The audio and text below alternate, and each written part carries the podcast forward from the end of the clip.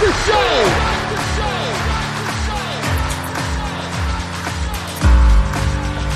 You have all made it to the dance. You have all made it, made it, made it. Start the show. Coming to you from the X XXS, it's John of All Trades with your host, John X. Welcome, welcome, welcome to the John of All Trades podcast, episode 288. I'm your host, John X. Thank you for joining us. Glad to have you back once again. And on this week's show, a special podcast. How special? Just As Special. That's right. I've got sisters and co-founders of the Just As Special podcast, Rachel and Natasha Pepperl. This is a phenomenal connection. This is my third episode focused on foster care. I've done one previously with Sherry Shink. I've done another one with Justin Finesilver. This one is a little bit different. I was introduced to these two by Kevin and Art at the Discussion Combustion podcast. A couple of great guys, been on the show twice, been on their show twice.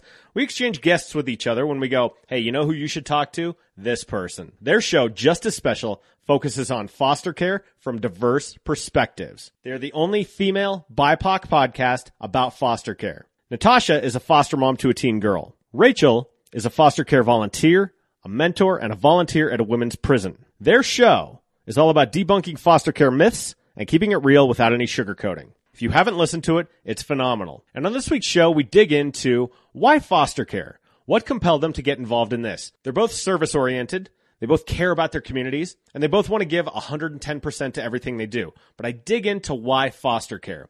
And then we talk about some of the nitty gritty, some of the issues that come up. Rachel shares what it was like to walk into prison for the first time. Something I personally can't imagine. I've never been behind the bars. I've never had any meaningful experience with prison. And so that insight to me alone was fascinating. We also talk about issues pertinent to foster care, how invasive it is to get certified to be a foster parent, sometimes not knowing what resources are available to you, issues like the savior complex. There's a whole lot in here, and I just feel so blessed that I get to bring this to you because they're amazing conversationalists, they have tremendous insight, and they're doing the work. So they are women after my own heart. I pride myself on being someone who's not afraid to get in there, ask the tough questions, and dig the ditch. They're very much the same way. So I'm thrilled that I get to use my tiny little sphere of influence here in the big vast internet to highlight their story and elevate it wherever I can. Be sure to check out their show at justasspecial.com and podcatchers everywhere. We will get to their conversation in just a second, but first, just a reminder. If you're listening on iTunes, Stitcher, Spotify, or any other podcatcher, please take a moment,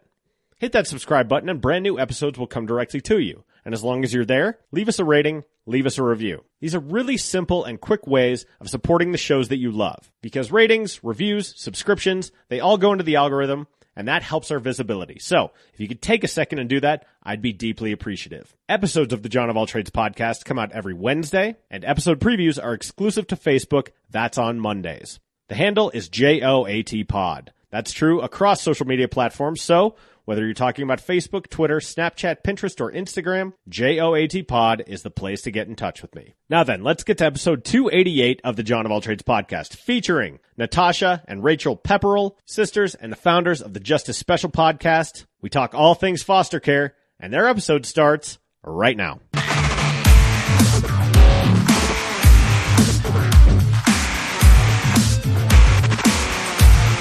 That's Yeah. a good way to get your errands done while also having fun. You might need an Uber on the way home. Well, you can't carry it around with you though. It's confined to this one area, Oh, okay. but it's also right next to the cheese shop. So sometimes they'll bring samples of cheeses. I think they sell a lot of cheese that way. Oh, yeah. Wow. Oh, it's killer. Sign me up. Yeah. Sign me up for that. Let me know where that is. I'm going later. Okay, well, uh, I hope you like Del Webb communities and living in Arizona. I'm sure you're familiar with those. yeah. Uh, but Used to it. it's it's within the walls. So, Natasha, what about you? What's a what's a Thursday like for you?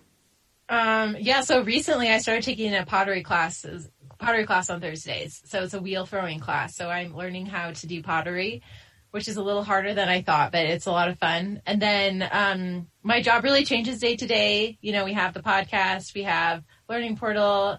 Um, we're working on launching a resource database. So it's just whatever needs to get done with that as well. And then, um, I CrossFit almost every weekday. So Okay, so But you're I lift a little bit. Yeah. So so you're A cro- little bit, which means a lot. so you're CrossFitter. Uh, I do Orange Theory. Okay. which I really like because I cannot work out that hard on my own. Yes, exactly. And then, uh, you know, there'll be days I look at the workout and I'm like, how is that even humanly possible? But then everyone's doing it, you know? So I'm like, well, I guess I'm doing it too. So for sure. Dude, there, there's a woman in my class who is probably at least 10 years older than me, probably 20. And like, she's been next to me the last few workouts and I go, okay, it's time to work. And so like, I underestimated that about group fitness. Like, you will get yourself off the ground when you see other people working so hard. Am I right? Oh, absolutely. And I'm so competitive too. And we write everyone's times on the board or Oh, jeez. So you can like look and see who's gone before you that day. So yeah, it really lights the fire for sure. Yeah, 100%. So, uh, I mean, the two of you, I've always, like, since we've met, and we've met only virtually, this is the first time we've actually ever had a conversation. But in reading up on you both, I am so impressed with the work that you're both doing, and that's why I was thrilled to do this podcast. So, this is Natasha and Rachel Pepperl. You are the hosts of the Just As Special podcast, as well as a bunch of other things. So, instead of me just reading your resume down, can you tell me kind of about the origin of the podcast and how that ties into the other work that you're doing? Sure. So the podcast really started when I was in foster parenting training and I was looking for other resources to learn more because I was going to be a first time parent through foster care. And, you know, I looked at all the other foster parenting podcasts out there and I felt like they were all from one perspective and that there wasn't a lot of diversity within that. You know, Rachel and I were women of color. Our mom is an immigrant from Iran. And so also when I looked into at my class and the people in my class, I'm like, you know, there's a lot of single people doing this. There's a lot of like interracial couples and, you know, where are their stories, right, being told. So that's how we um, got the idea. Rachel volunteers in a women's prison. She's also um, a mentor to foster kids. So I was like, rather than me talking to a mic, boring everybody, let's let me bring her on. Right. We can talk about this together. And every episode, we interview somebody different. And we're, like I said, we're really interested in those diverse perspectives. You know, like same-sex couples, you know, former foster kids, you know, gay former foster kids, um, all of that. So um, we really feel like you know we're, we're better together when we can be diverse and share those really powerful stories. Right? That's what transforms. Is, is people's stories. Yeah, absolutely. It's so funny because my entry into foster parenting was through corporate. So I did like I was I managed the charitable giving portfolio for the company that I used to work for.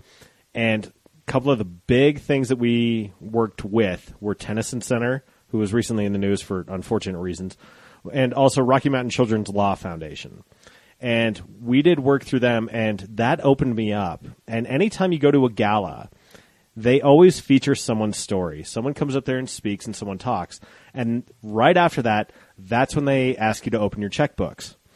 And so when you can highlight those stories that really motivates change. Uh, and i think about something that roger ebert said you know famous movie critic. He said oddly enough the more personal a story is paradoxically the more universal it becomes. I mean, representation matters. That's something I know in my bones as well.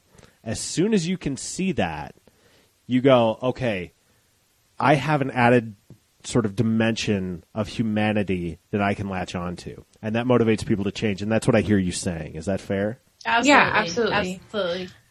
I think beyond that too is just being transparent and saying, you know, we're learning. This is a journey for us too. I think that really has a lot of impact on others as well. But also too, like that's a main reason why we did it. You know, we could have these conversations independently and not have this be a podcast. But, you know, I think that, you know, Natasha going through the foster care classes and becoming a parent, everyone was very curious. And so just realizing that and being like, well, I think a lot of people would actually really benefit from hearing, you know, our independent journeys. I think that's really powerful. And I'm curious for both of you. So, Rachel, you you've served as a teen mentor. You work in uh, a women's prison. Natasha, you went through the foster care program, the system. Um, what compelled you both to get involved in this way? being curious and trying to do better. Um, that's something that Natasha and I consistently are is we're always very curious. We always want to not just do 100%, like we're very much 110%.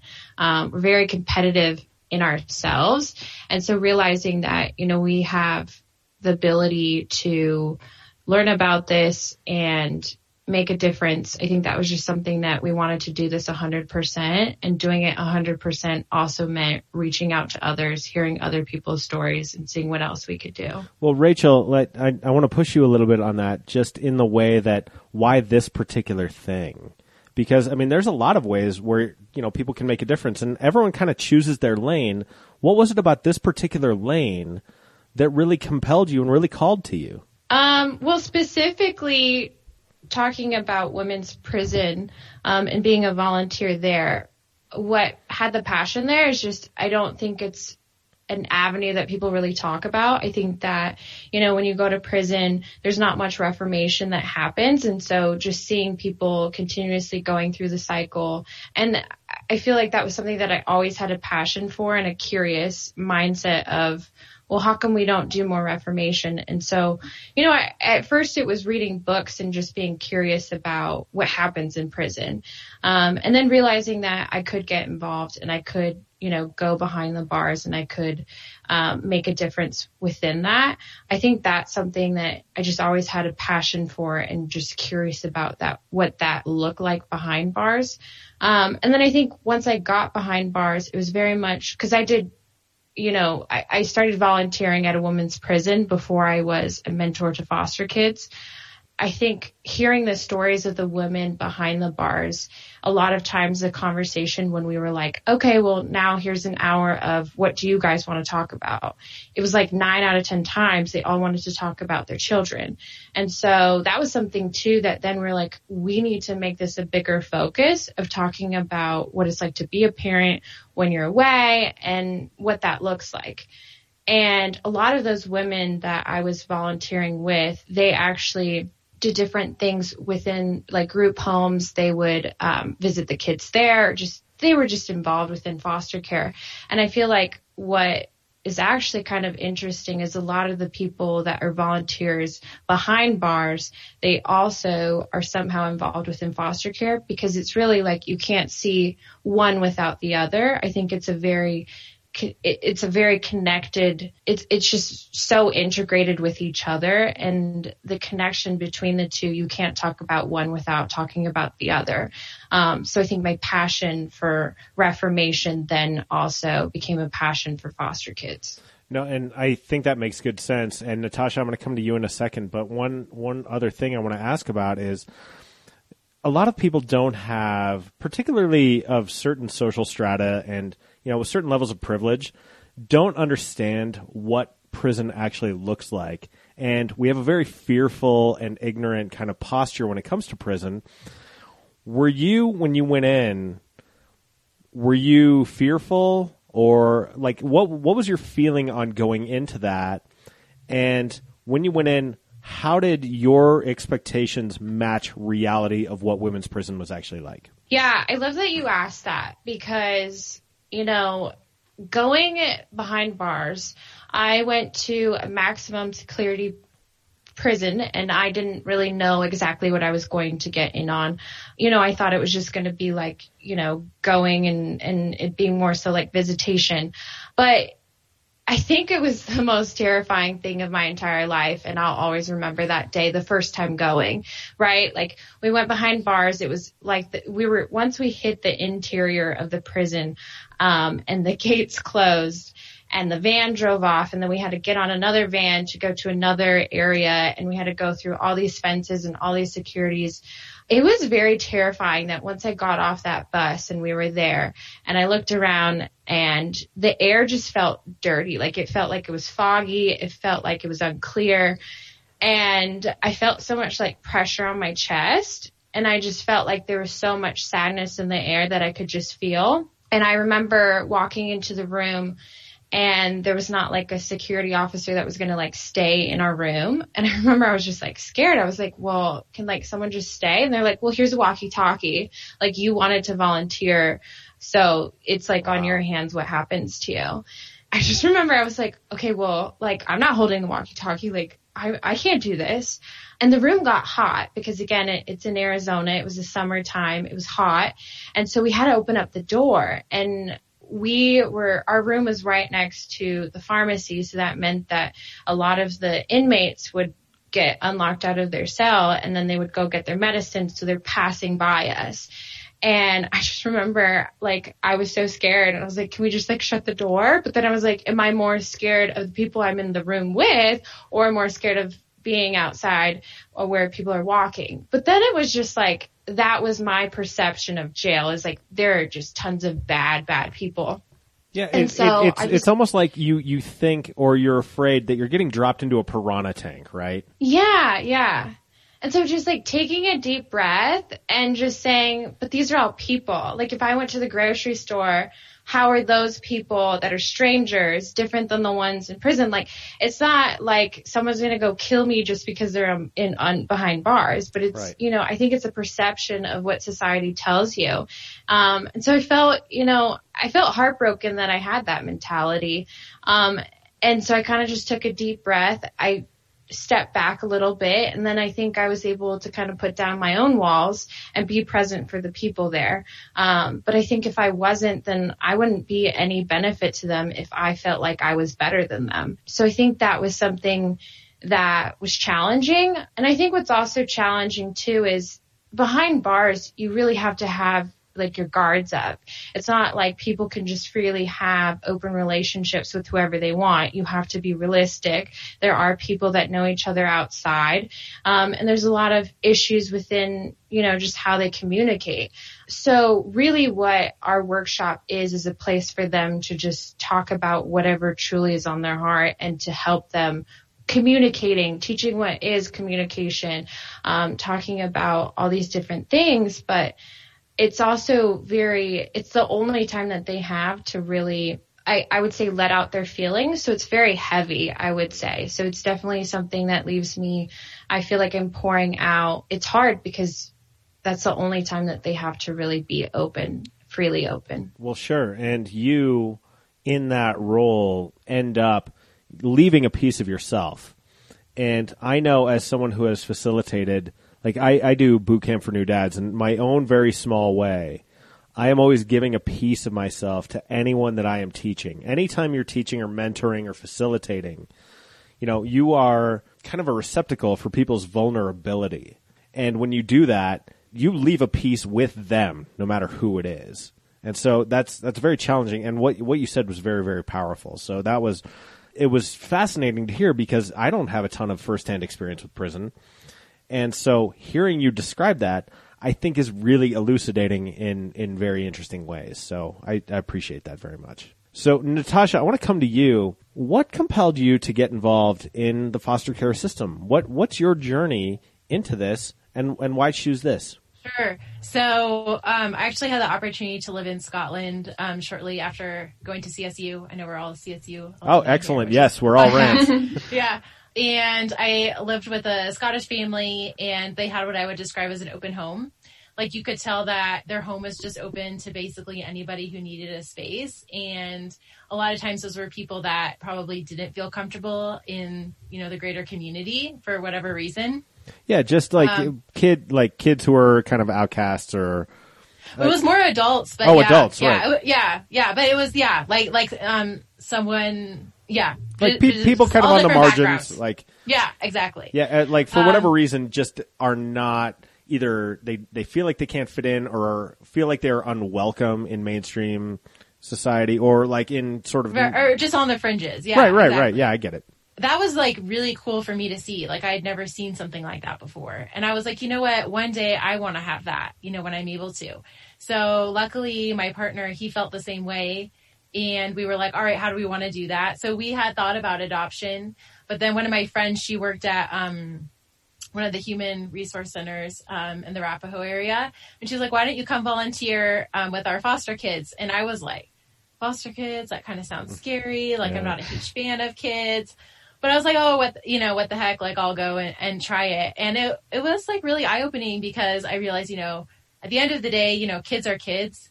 You know, they have different, they might have different behaviors or all of that. But just like how generous they were, even, it was just really touching to see. And I was like, wow, like here's this group of, whole group of kids that I've, you know, super judged, kind of similar to Rachel's experience, right? And like, been, I was like a little scared too to go.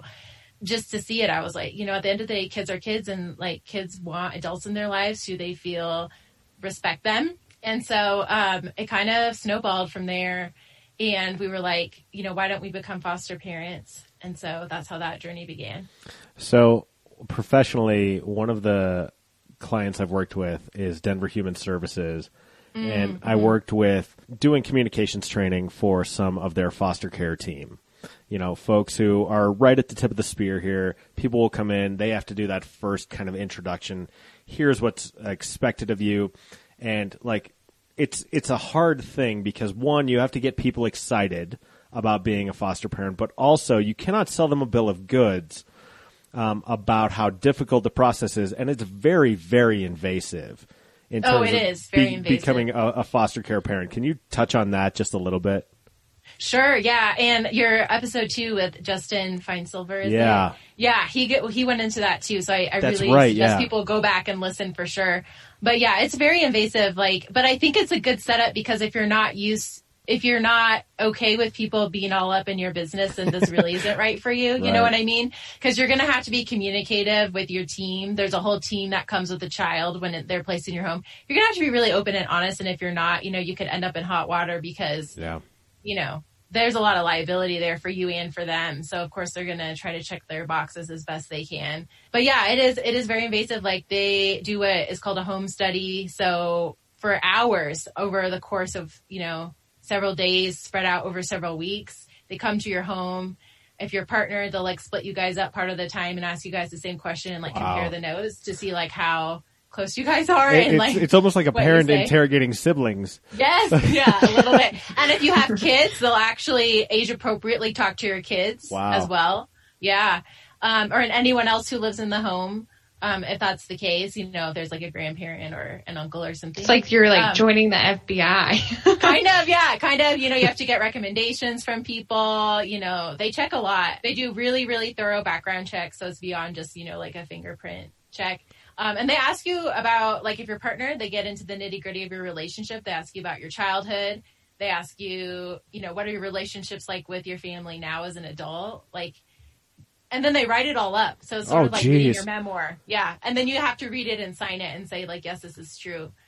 But Oh, yeah, good it's Lord. crazy. It's crazy. Yeah. It was so weird to read, you know? I'll was bet. Like, 'cause who would write a memoir about me besides that? So, yeah. right. Well, what's what's interesting to me is, and one of the things that you all have touched on, and something that that we touched base on very briefly before this, is the savior complex uh, associated with foster care, and. I, I don't know if going through that will disabuse you of that notion just a little bit because I can imagine having that kind of mirror held up to you has got to at least contextualize yourself a little bit better and maybe like push some of that savior complex away. I don't know. I'm speculating here, but I'm interested in your take on it. so you would think, right? But I think you're not going to get involved in this unless you think you can make a difference. Right. So I would say for me, I thought I didn't have any savior complex. You know, we even like um, the the trailer of our podcast. We like dive into it. We were like, we're going to get right into the nitty gritty of it.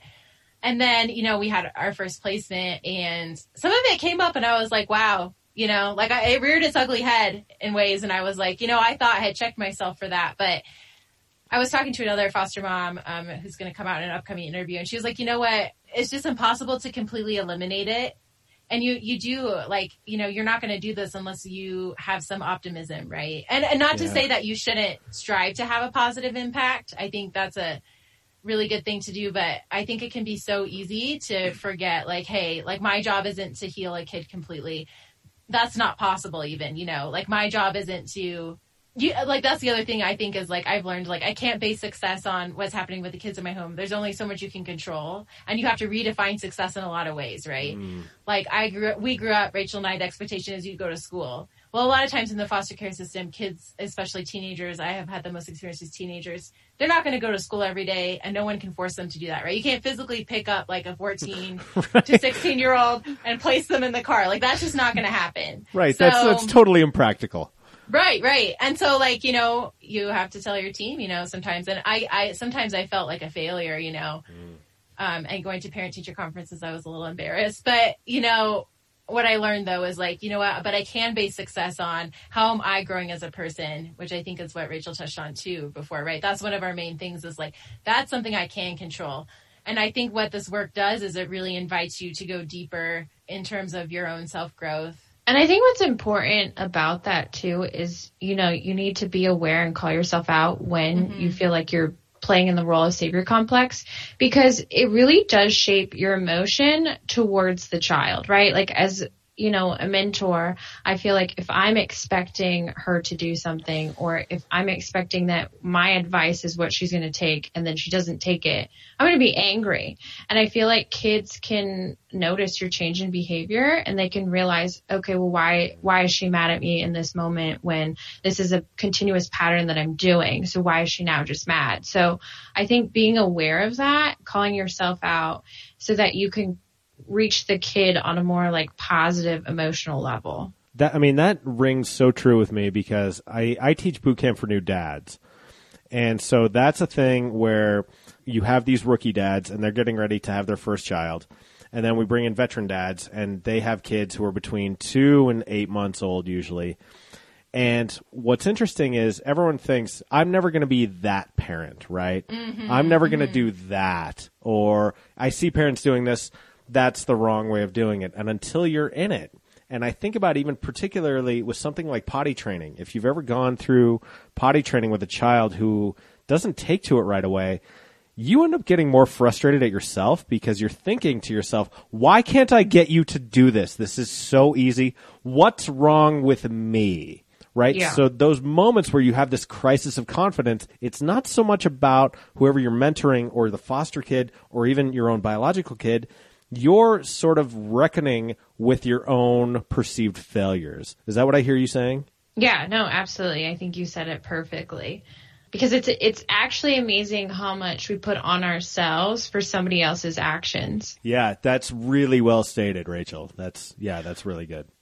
I, I would add too to that that a lot of times with foster parenting, what happens too is like you realize your own traumas get triggered, and right. so oh, true, yeah. that's also huge too, right? Like certain situations that you wouldn't expect to be huge emotional things for you can be. But I, I'm sure that's the same with parenting in general too, right? Like I'm sure it's a little bit the same, but like you might relive parts of your childhood a little bit or, you know, remember stuff or I don't know. It's just, it's just interesting because I think, yeah, that's another layer to it is, yeah. You know, especially when you're dealing with big traumas or big behaviors is what they use. big behaviors is the term. Big the behaviors. term for big big things happening, big crazy things happening. Yeah, it can it can it can bring up a lot of feelings deep inside you, and it's like, oh hey, like that's some self work I need to do. So I'm like a huge advocate of you know going to therapy. It's something that I do, and I've Yeah. opened with kids in care about that too that are in my home. Of like, yeah, that's something I do is I go there and I work on myself. You know. Well, and I, I think about in particular big behaviors. By the way, coming to TBS this fall. Um, but I'll uh, watch it. you think about a movie like The Blind Side, right? Where Sandra Bullock has to explain to Michael Oher that, you know, think of the quarterback as your family and these guys are trying to attack your family. Look, he's an offensive lineman and a successful one. I don't think he needs that explained to him. But in terms of a media narrative, in, in my estimation, might contribute to some of this savior complex. You see something like that, and you go, look at the difference she made. The movie lasts an hour and a half or two hours or whatever. The work, man, is much longer and much less glamorous than that. Um, do you find yourselves, as you're talking about this issue, having to fight against media narratives in that way?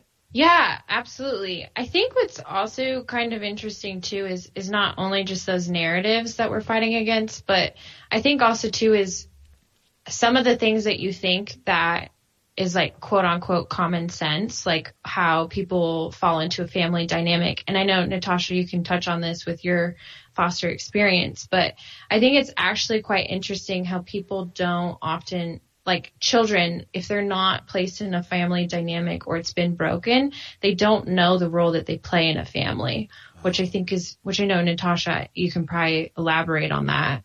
Sure. Yeah, I I think I think that's a great point. I'm glad you brought that up, Rachel, because yeah, I think there's so many assumptions beyond the media, and I'm glad you brought that up, John, too, because especially too all over Instagram, I see these posts and it's like, oh, you know, after so many days in adoption, you know, or foster care, I was adopted. They like, that's beautiful, right? But Right. a lot of people think that's when the work ends.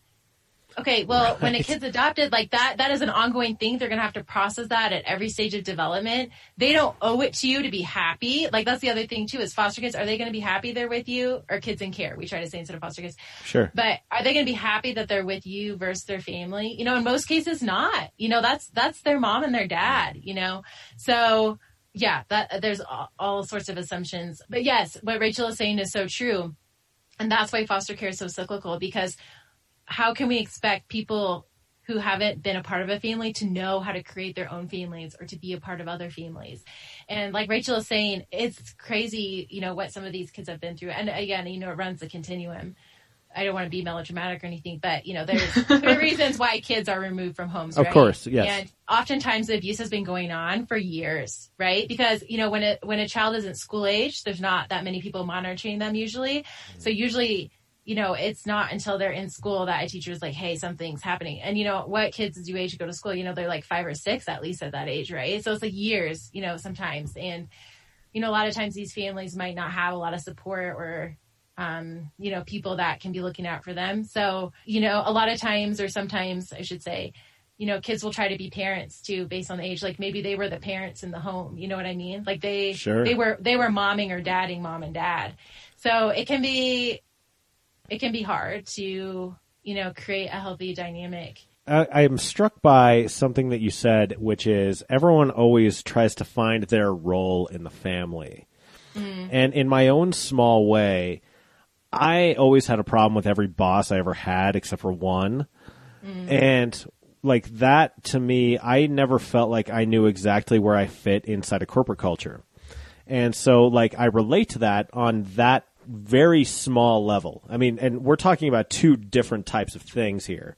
But the energy is kind of the same where you go, "Oh, okay, I don't know how I slot in to this existing culture, this existing family dynamic." Mm-hmm. And so like how do I navigate that especially because I'm a kid? Right? Like where do I fit? I don't even have the the tools necessarily to even be able to name that. So f- for you to to articulate that and bring that to light, I think that's really helpful because you know, we we expect kids to be like, "Oh, okay, you're my new family unit. You're my new mom and dad, whatever." I don't think it works that clean based on what you just told not. me. We've talked on the podcast too how like there's no good term, right, for what it is Yeah. that we even are, right? Like like a foster parent is such a weird term, you know, it's just a legal term because you know when when teens are older that are coming into your home, like they might be just like I don't even want a parental figure. And a lot of times like these kids too, they have contact with their parents. You know, they're not looking for a mom and a dad, right? You're so there's not there's not like a great word for what it is that you are and it's different, right? Every kid has like different needs and all of that. So it's so different. Something Rachel and I talk about too is like each family has its own culture. And so, you Yeah. know, even if even if it's just not any kid coming into your home, right? Like one of your fr- um like kids' friends or something, right? It's going to Yeah. be a little different, and there's going to be a little bit of a culture clash regardless.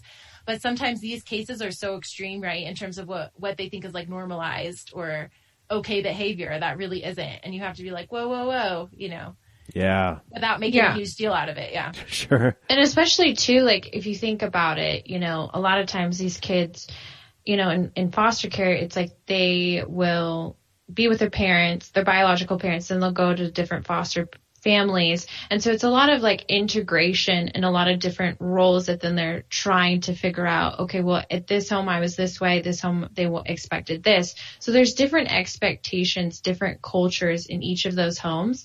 But I think the older the kid gets, yes, kids are adaptable, but at the same time, if a kid is consistently having to change, because family is like your home zone, right? And like the place that you're spending the most time at.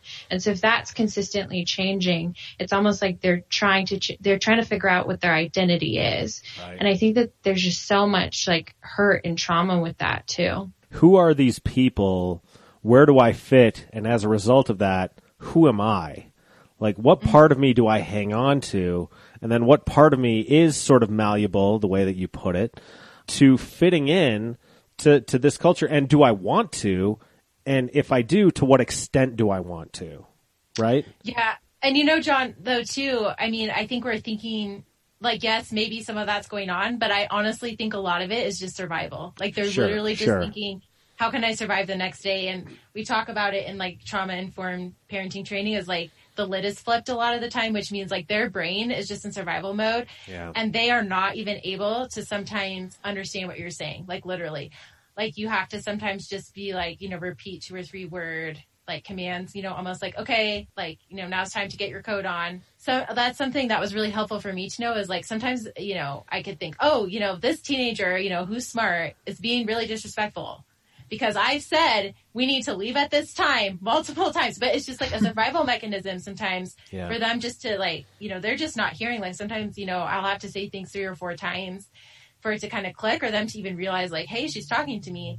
Um, and that's what I think is just can be so heartbreaking because it's like a lot of times these kids are aging out of the system with Yeah. so little life skills and the stats of kids aging out and Justin got into that too in that previous podcast is so dire. Like Rachel is saying, you can't even separate it from prison because it's so tied because you know, a lot of these youth end up in jail. Most end up living on less than $8,000 a year when they first get out of foster care Jeez. and you know many end up homeless it's just like well no wonder because you know when you're in survival mode and it's interesting too because um, we had a placement and we asked you know can we set up a bank account for her and we had to go through you know the red tape and they said we've never been asked that before Oh, God, like, well, really? how, how many yeah how many kids are aging out of the system without ever having a bank account or even knowing what that is, you know, when you think about that's the other thing too is I think foster care brings you into contact with so many more different types of people than you would. Yeah. We tend to stay right within our socioeconomic ethnic bubble.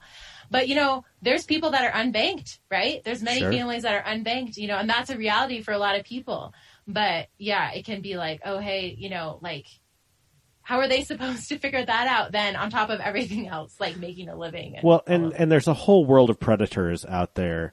Uh, Right, I mean, absolutely. just talking about banking. I mean, there's so many predatory banking institutions Mm-hmm. out there available for like just ready to prey on people who have no experience. And you know you can sell people a bill of goods really easily that way. I mean, we we've talked about Justin a bit. Uh, one other common link between us is Sherry Shink, who started the Rocky Mountain Children's Law Center, which is a remarkable organization. It, I'm I'm interested in this question because Justin brought it up too. This is, I mean, just an incredibly complex issue with so many different types of problems associated with it. It's an intersection of the public sector and the private sector. And one of the things that you brought up to me was the importance of informal supports, you know, kind of non governmental organizations. And I'm curious, in terms of making this system better for everyone, is there a model that works? Is it a combination of public and private things? Because sometimes I worry about the, the further privatization of the social safety net, which is essentially what we're talking about here. And there are organizations like the Rocky Mountain Children's Law Center that are really helpful, but they're kind of dependent upon people's goodwill, as opposed to having a mechanism that we take care of ourselves uh, through kind of more of a blanket way. Uh, I've thrown a lot at you. I'd welcome any reaction either of you have to it. I'm, I'm really glad you're bringing this up because change needs to happen. And that's something that Rachel and I are always talking about on the podcast too, right? Like we, these kids deserve better. You know, we're letting them down and it's a huge impact across our society. It's, it's an invisible problem, but it's everywhere. Yeah. So informal supports, I think is part of the solution. And I don't think that completely privatizing it is the way to go. I think it, really needs to be, you know, both the public and the private sector.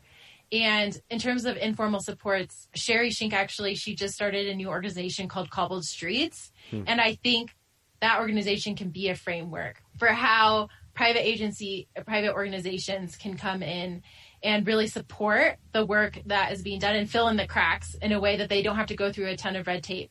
So an example of this is like Sherry got a call from a foster family and they had like three teenagers or something like that and their washer and dryer broke and they were like, you know, we just really need a washer and dryer. And they weren't able to get it any other way. So she went out and she bought them a washer and dryer through cobbled streets, you know. Wow. And so sometimes there is like these things that seem small or insignificant that make a huge, huge impact. For example, um, Foster Source provides free therapy services for foster parents. And they said this came out of COVID, where there were so many parents at the end of their rope wanting, just being like, I cannot do this anymore. And so I, I like, felt that way with my own help?" kids. I can't I imagine know what everyone. it was like. I'm sure. I'm Yeah. sure, right?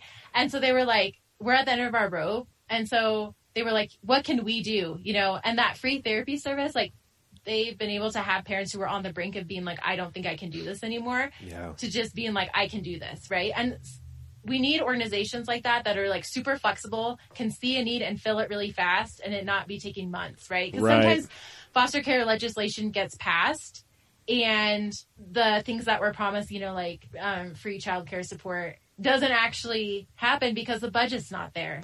Well, and, So and, we and need- the mechanisms of government are arcane. And Right. like you know, like it takes time to work through bureaucracy. So, it, like if you have a smaller organization that's more nimble, is what I hear you saying. They can fulfill that need like a little bit quicker, but like that that that, that on its own is not going to solve the problem either. Right. And I think though that like coming in and being able to have a quick response is so necessary because, you know, a lot of times a placement will, they call it like disrupt. Like it gets to the mm-hmm. point that it cannot go on as it is. And every time that happens, it's a re trauma for the child. And it makes it that much harder for them to build good relationships in the future. Yeah, like I was saying, sometimes it can be those things where like, let's get therapy in right away, you know, for the foster Yeah. care. And that can be that game changer that then allows that kid to be able to stay there and form a healthy relationship and have a healthy family one time for their own families. Also, Hope 40 was mentioned too in a previous podcast episode. Her Oh, organization sure. has been renamed to Families Together. That's something where you know, you sign up to volunteer and give a meal once a month to a family in your community. And that community support is so important. And sometimes for foster families, that's so hard to get because they feel like no one else really gets this. Yeah. Right? Like sometimes people defriend them, right? Because their kids have such big behaviors and they're worried about their own kids or it's embarrassing, you know, to be seen in public. And that community is just so, so integral. So there's stuff like that that is, I think, definitely part of the solution. Yeah, that makes sense. Rachel, anything to add to that? No, I mean, I just completely agree. I think that those private sectors, it's really, you know, trying to recap what you guys are saying, but completely agree. It's just a lot of red tape that you don't have to go through. And kind of what Natasha's saying, it really helps with that speed um, when necessary. And I also think, too, is if people are wanting to do it in those private sectors, there's more heart and there's more love in that. And so it's more like, oh, like I'm making this meal and I made it out of love, not oftentimes I'm doing it because I got a paycheck and, Right. you know, I'd rather not just because I have all these other meals to do. So I think eliminating that is something that definitely should not be. And I think you kind of do need both for sure because I think um, the private sector shouldn't be responsible for all of the rules. Right. Um, so to have both, I think is very important. I think it's tough because each has its role, each has its need. If you can get them to work together, which isn't always the easiest thing to do, like that's where real change happens. But, you know, each have their drawbacks, each have their advantages. How do you minimize each one's downfall and maximize each one's advantage? man it like it's tough. And there there are so many factors that you have to account for in dealing with that. And we all have kind of a limited sphere of influence here as well.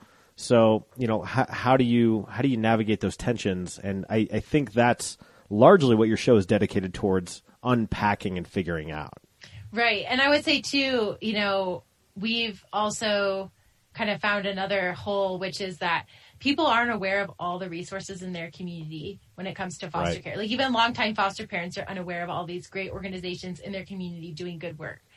And a lot of times organizations that serve, you know, foster families or kids in care, they're not aware of each other either. And so that's why, you know, we're working on launching out a database of comprehensive foster care resources. We're going to start with Colorado and then the hope is to make it nationwide because that will allow for some greater collaboration like you're talking about because that's a huge piece of this. And then also we want to make it so much easier for people to be able to get plugged in. It took me hours to figure out how I even start to become a foster parent and what the process Yeah. was. You know, and I'm very web literate. Like I build websites. So like right but it shouldn't take that long. And I was like, well, how many people, you know, are just stopping at that point because it's kind of confusing to navigate that whole thing. We want Yeah. to make it easy for people to figure out how they can volunteer, right? Or how they can donate. And like I said too, we want to make it easier for organizations to see what each other is doing in the community and partner in just really powerful ways. I think what's also interesting too is is in doing the podcast, we've both like realized people in our own personal lives that are like, wow, I want to get involved. I just never knew how, or, you know, I didn't know where to go, or I didn't know this was an option.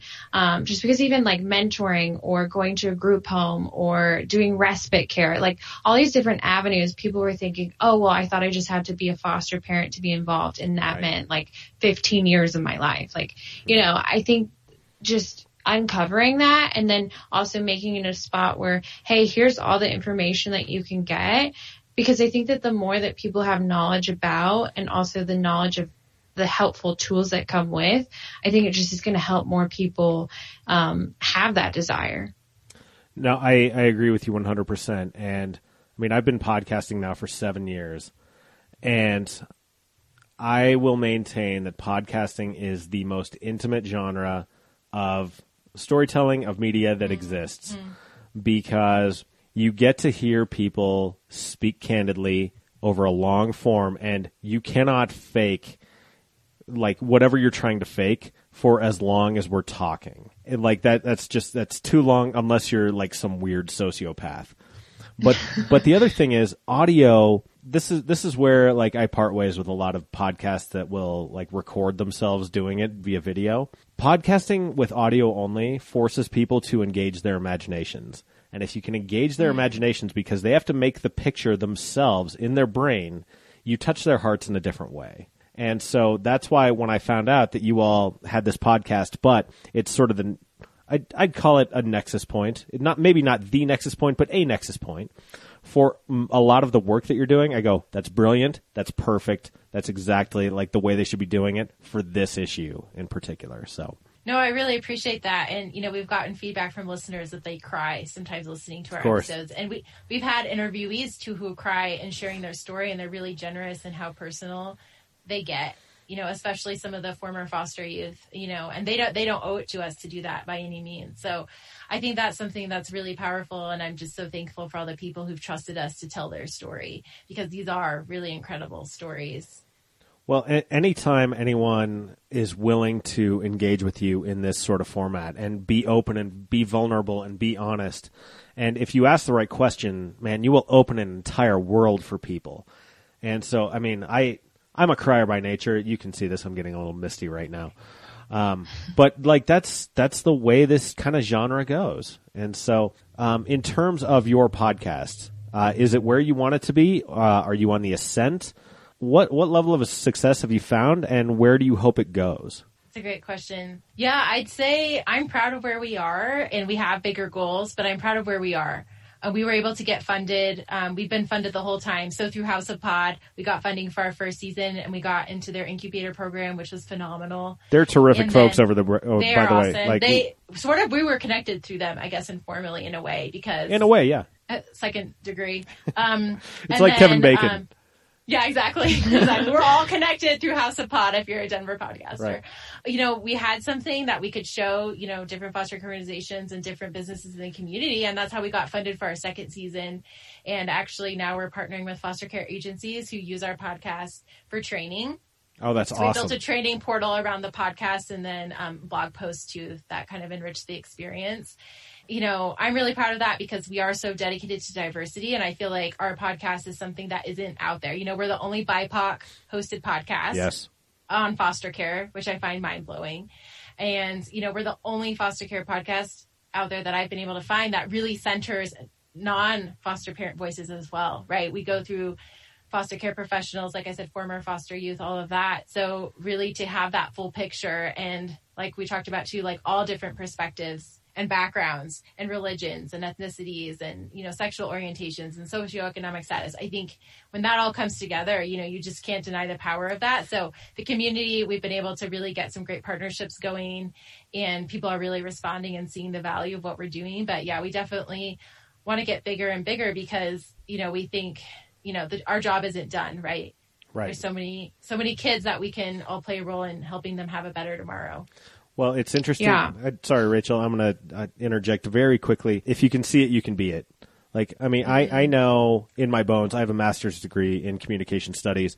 Representation matters. And so the fact that you are the only podcast, uh, the only BIPOC podcast about this issue, I mean, that to me is opening doors like beyond what I think you even know right now. And so I think that will come to fruition further down the line. So Rachel, back to you. No, you said it perfectly because that's exactly what I was going to say. Like, as I feel like we grow, the more I think that we're going to be open to this world because I think that every person that we have, it's their individual story and looking at everyone's perspective and trying to gather that there's so many different perspectives because everyone is so unique and different that I just think it's, you know, the bigger we get, really, it will still always continuously be growing because there's so many people's stories that, um, I just think are so powerful and need to be told and also th- that we can learn from. Yeah, absolutely. Well, I'll tell you what we uh, we need to wrap up, but um, now's the time in the show when we do plugs. Where can people find you? Where can they find the Just As Special podcast? Anything you want to plug right now, please do it now, and I will make sure to put this in the show notes. Whether you're listening on iTunes, Spotify, Stitcher, wherever you get your pods. Also on the companion blog piece, johnofalltrades.us, you'll find all these links here. Give them to us. Uh, let's hear them. Sure. So you can listen to the podcast and learn all about us at justasspecial.com. There is a place for you to submit um, resources in the community about foster care. If you know of some great organizations, please take a moment to do that and help us. And there's also an opportunity to volunteer with us remotely. So just like from your own home virtually. Um, we're looking for people to help us build out that resource database. And so there's a form on our website that's really easy to find. Again, that's justasspecial.com. You can also find us on Facebook and Instagram and Twitter, all at Just as Special. Nice. All right. Well, like I said, those will go in the show notes as well as on, on the companion blog piece. I'd like to give a shout out to Kevin and Art for getting us hooked up here. A couple of good hearted guys who I am proud to be in their orbit. Natasha, Rachel, this was an enormous pleasure. I am so happy in my own small way to be able to highlight your story, highlight what you all are doing because your work is incredible. And as you go forward, I wish you nothing but continued success. Thank you. And thank you also for creating this space for us to come and talk about this. Um, I just really appreciate on your show like that empathy piece that you seem to really exude, you know, and when I've listened to the other episodes and just this mentality, right? Of like we're in it all together. I think if more people had that mentality, then the world would be that much more beautiful. Yeah, honestly, it was a pleasure. So thank you so much. And that'll do it for episode 288 of the John of All Trades podcast with Rachel and Natasha Pepperl. Man, what a great show. What tremendous insight and what an important issue. Be sure to check them out at their podcast, Just as Special. That's justasspecial.com. The link to that is in the show notes, whether you're listening on iTunes, Stitcher, Spotify, or wherever, or the John of All Trades companion blog piece, johnofalltrades.us. The John of All Trades podcast is a production of Deft Communications. Check out Deft on the web, D-E-F-T-C-O-M.us. I do all manner of PR, I'm also a podcast producer. In addition to this show, I produce three others. So, if you have an idea for a podcast, hit me up. I can help you get it formed, and I can help you produce it. So shoot me an email, jon at deftcom.us. Our sponsor is 4 Degrees. The number 4, D-E-G-R-E dot E-S. Anything you're doing online, 4 Degrees can help you do it better. Goods, services, products, campaigns. If you're trying to reach someone online, 4 Degrees can help you get that message right, identify the audience, and then come up with a strategy that marries those two beautifully. They've been my sponsor since episode one. Proud to feature their work here. Number four, D-E-G-R-E dot E-S. That's all for me this week. I think next week it's time for a solo episode. Haven't done a mailbag episode in a while, so if you're listening to this, you want to send me a question, do it at jon at deftcom dot us or on social media. Facebook, Twitter, Snapchat, Pinterest, and Instagram are all under the same handle, J-O-A-T Pod. I'll put the call out here soon. But until I hear you again, say goodnight, Gracie.